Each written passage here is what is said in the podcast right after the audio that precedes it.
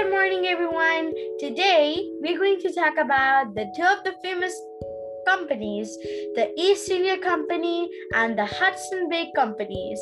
And we are also going to talk about the Battle of Plassey, the Battle of the Oaks, and the Battles of Swally. So, let's get started.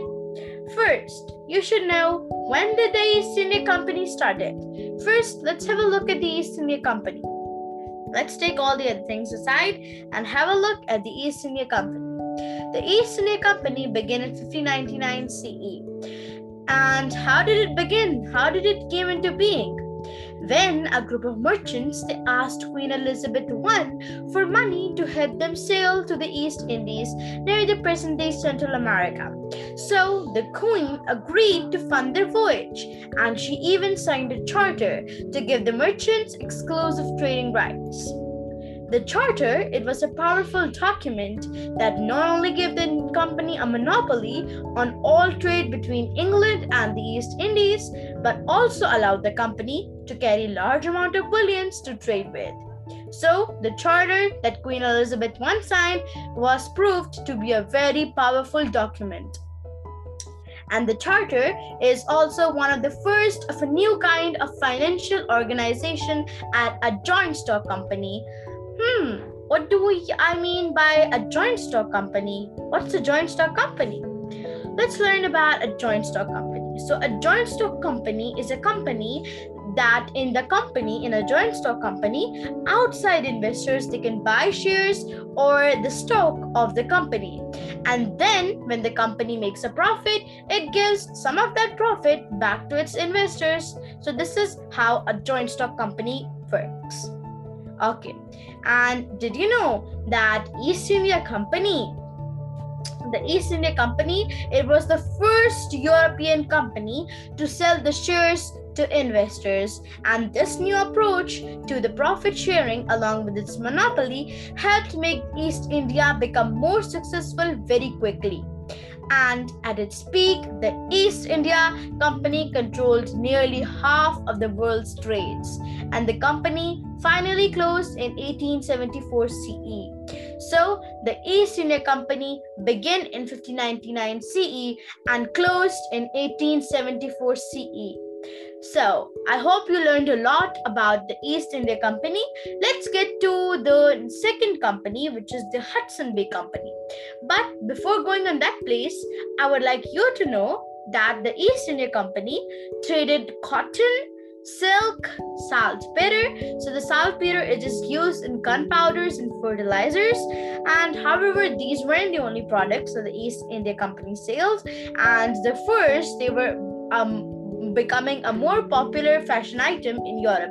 So the East India Company traded that as well. Okay, now the East India Company is closed. It's 1874 and the East India Company is closed.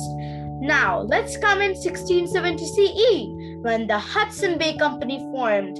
So, kids, the Hudson Bay Company formed in 1670 CE the Hudson Bay Company, it was given the full training rights to the East Indies and Canada.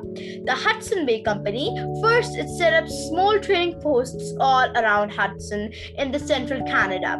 As it became more successful, the company had expanded all the way across Canada in the US. The Hudson Bay Company still exists in Canada and it doesn't only trade furs anymore, instead, it has become one of Canada's most successful retail department stores as well as the oldest company in Canadian history. So, the Hudson Bay Company is the oldest company in Canadian history. Now, so you know a lot about the Hudson Bay Company as well and the uh, uh, the Company of the East India. So the East Indian Company began in 1599 CE and it closed in 1874 CE. And the Hudson Bay Company formed in 1670 CE and it still exists today, so it did not close.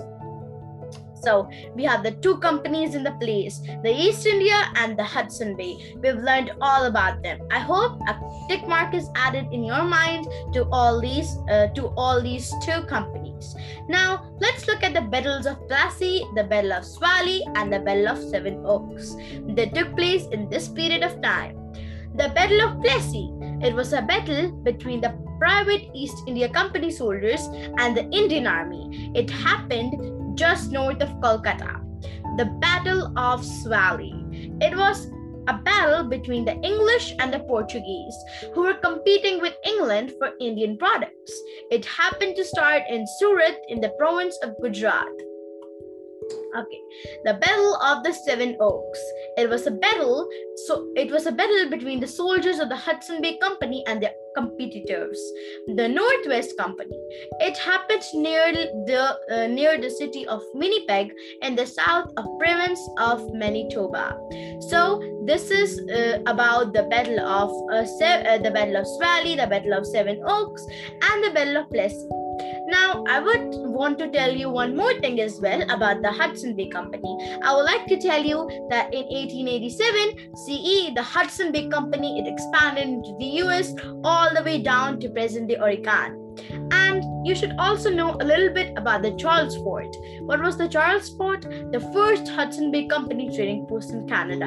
And it was at the bottom of the James Bay, which is under the Hudson Bay. And also one more thing, while I was uh, while I was explaining the text to you, you might have heard the word monopoly that I just read. The word monopoly is a market structure that is characterized by a single seller, a unique product in the market. In a monopoly market, the seller faces no competition as he is the sole seller of goods with no close substitute. So, these were the meanings of the things that we just read today. I hope you had a great time learning about the Hudson Bay Company, the East India Company, and the Battle of Plassey, the Battle of Oak, and the Battle of uh, and the battle, other battles, and the other things were very informative. Hope to see you again. Please subscribe to our channel. Thank you for watching.